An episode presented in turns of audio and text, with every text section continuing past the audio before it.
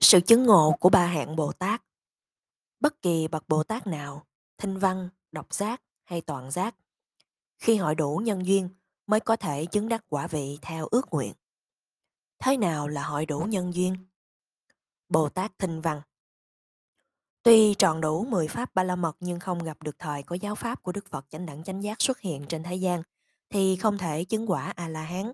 Vì rằng, đạt đến giải thoát trọn vẹn sinh tử luân hồi phải chứng đạt theo tuần tự từ dự lưu đến A-la-hán. Bậc dự lưu phải nghe được giáo pháp của Đức Chánh Đẳng Chánh Giác mới có thể chứng quả. Nên các ngài có tên gọi là Sota Batti hay Sota Banna. Do đó, có những chướng duyên cho vị thánh dự lưu như sau. Tuy gặp thời có giáo pháp của Đức Chánh Đẳng Chánh Giác hiện khởi, nhưng không được nghe pháp của Ngài vì đang sanh vào khổ cảnh, đang sanh vào cõi vô sắc như đạo sĩ Asita, hai vị thầy Bồ Tát Uddaka, Alarat. Được nghe chánh pháp, nhưng vị ấy tự hủy hoại đạo quả của mình, như vua Ajatasattu. Vì vi phạm tội giết cha Bình Sa Vương nên không thể chứng quả dự lưu ngay chính chỗ ngồi khi nghe Phật giảng pháp. Hoặc như hai vợ chồng công tử thành Varanasi có đại tài sản là một triệu sáu trăm ngàn đồng vàng, gia tài hai vợ chồng thừa hưởng, nhưng vì giao du với bạn bè xấu uống rượu phung phí tài sản trở thành nghèo khổ phải đi ăn xin. Khi hai vợ chồng đến phước xá, xin tàn thực của chư Tăng, Đức Thế Tôn mỉm cười. Đức Ananda bạch hỏi về nhân duyên nụ cười ấy. Đức Phật dạy, Này Ananda, hãy nhìn hai người ăn xin già yếu này. Nếu lúc thiếu niên, hai người này đừng phung phí tài sản, siêng năng làm việc, sẽ trở thành đệ nhất trưởng giả trong thành này. Nếu xuất gia, người chồng sẽ chứng quả A-la-hán, người vợ sẽ chứng quả Anaham. Lúc trung niên, đừng phung phí tài sản, siêng năng làm việc, sẽ trở thành đệ nhị trưởng giả trong thành này. Nếu xuất gia, người chồng sẽ chứng quả Anaham, người vợ sẽ chứng quả Tư Đà Hàm. Lúc xế niên, đừng phung phí tài sản, siêng năng làm việc, sẽ trở thành đệ tam trưởng giả trong thành này. Nếu xuất gia, người chồng sẽ trở thành chứng đắc Tư Nà Hàm, người vợ sẽ chứng quả dự lưu. Nhưng nay lão niên rồi thì cả hai loại tài sản tục sản và thánh sản đều không còn. Tiếp đến Đức Phật dạy kệ ngôn. Người không sống đời đạo hạnh thiên liêng, người không thu thập tài sản, lúc thiếu thời sẽ tàn tạ mỏi mòn như con cò già trong cái ao không cá. Từ câu chuyện này, cho chúng ta một bài học lý thú giới uống rượu nguy hại hơn cả, vì nó có tác năng phá hoại trí. Lại nữa, Buổi thiếu thời không chui ràng trí tuệ, khi về già trí tuệ không thể phát huy như người vợ, tuy không uống rượu nhưng cũng không thể chứng đạo quả dù là dự lưu. Đó là nhân là duyên cho sự chứng đắc thánh quả, nhất là quả vị A-la-hán và vị thanh văn.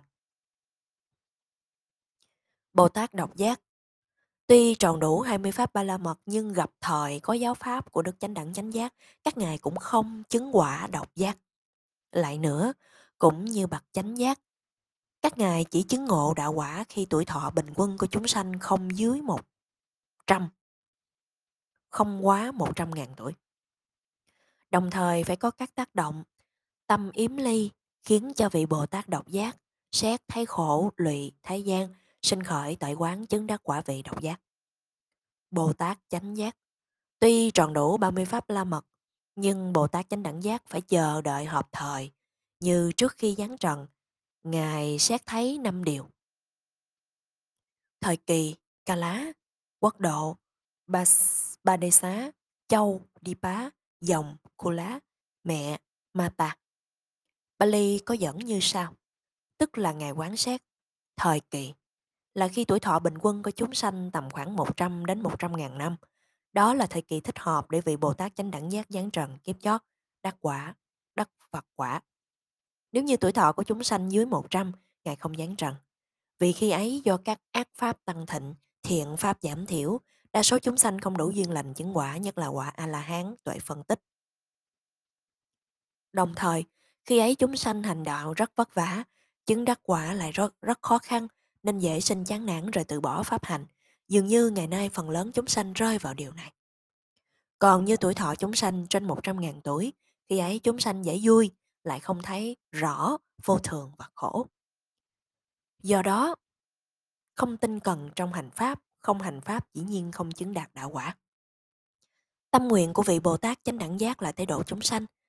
Vào những thời điểm như thế, sự tế độ chúng sanh của Ngài mang lại kết quả như ý muốn. Do Ngài, do vậy, Ngài không giáng trần vào những thời điểm không đủ điều kiện. Quốc độ Bồ Tát quán sát quốc độ để giáng trần. Quốc độ ấy là Trung Quốc độ. Ngài không giáng sinh ở vùng biên địa. Vì rằng Trung Quốc độ là nơi tập hợp các nền văn minh, minh triết, cao. Đó là nhân duyên khiến cho trí tuệ của Ngài có cơ hội tăng thịnh tột đỉnh. Lại nữa, nơi Trung Quốc độ có những vị Bồ Tát Thinh Văn Đại Đệ Tử đang tập trung về đó. Ví như hoàng tử chuẩn bị đăng quang thì có các vang, vân thần và võ tướng đang sẵn chờ để phò, để phò tá.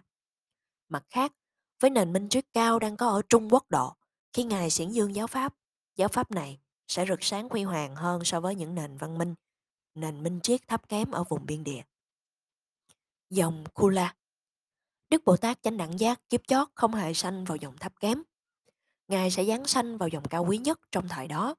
Theo chánh giác tông, Buddha quâm sát thì Ngài giáng sanh vào một trong hai dòng, Bà La Môn hoặc Sát Đế lệ, dòng vua. Ở điểm này, có lẽ Ngài giáo thọ sư theo truyền thống của Ấn Độ cổ. Có nên chăng khi nói rằng Bồ Tát sẽ chọn dòng cao quý nhất đang hiện hành ở Trung Quốc độ? Vì rằng khi Đức Bồ Tát trở thành bậc chánh đẳng giác thì chính dòng cao quý nhất trong thời kỳ ấy là duyên tạo đức tin cho đại chúng. Các bậc trí có dòng dõi cao quý đi đến ý kiến gặp Ngài sẽ không e ngại bị chỉ trích là hạ mình, tạo điều kiện cho những bậc hữu phước, chứng quả, chứng đạo quả. Như trường hợp của vua Bình Sa Vương, vua Ba Tư Nạc. Hay thấy Bồ Tát xuất thân từ dòng sắc đế lị như mình, nên các vua ấy hoan hỷ tiếp cận Đức Thế Tông. Giả như Bồ Tát sanh vào dòng thấp kém, với tư tưởng ngã mạng chấp vào dòng giỏi, và các dòng cao hơn nữa sẽ khinh thường rồi phỉ bán Đức Phật, thì nghiệt ngã vô cùng, sẽ tự hủy hoại đạo quả thay vì nhận lãnh được, đồng thời không chịu tìm đến Đức Phật để nghe giảng Pháp.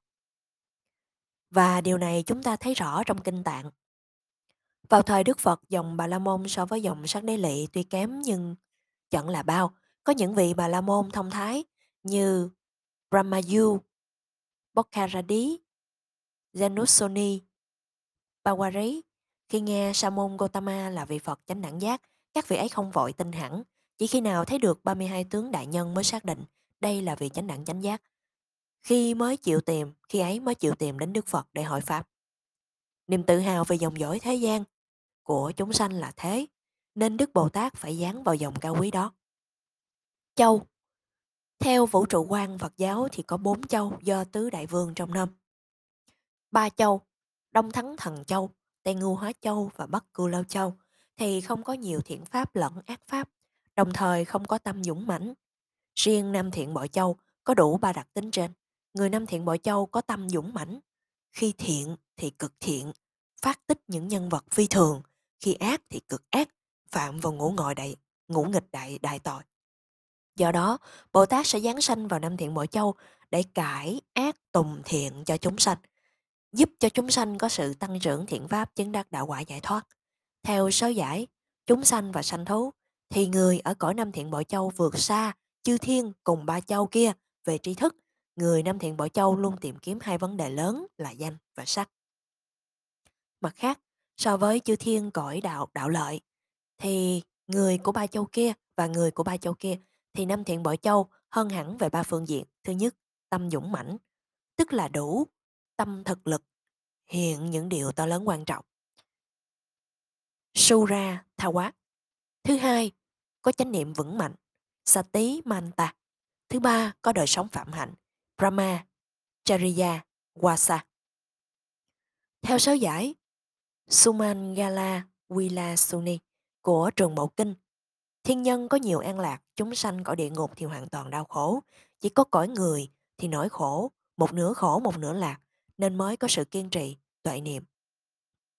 Và đây cũng là lý do vì sao chư Phật độc giác, Phật toàn giác, thành đạo ở cõi người. Mẹ, Đức Bồ Tát xem xét đến người nữ mà Ngài thọ sanh vào. Người nữ này phải là người có giới hạnh tối thắng, đã tạo rất nhiều duyên lành trong quá khứ, đồng thời có ước nguyện có con là Đức Bồ Tát chánh đẳng chánh giác kiếp chót. Theo chánh giác tông, Bích Thá Quam Sát, thì nữ nhân này đã tu tập 10 ba la mật trọn vẹn 100.000 đại kiếp trái đất rồi. Khi quán xét năm điều này, nếu khuyết một điều nào thì Bồ Tát không gián trận. Đây là nhân duyên của vị Bồ Tát chánh đẳng chánh giác.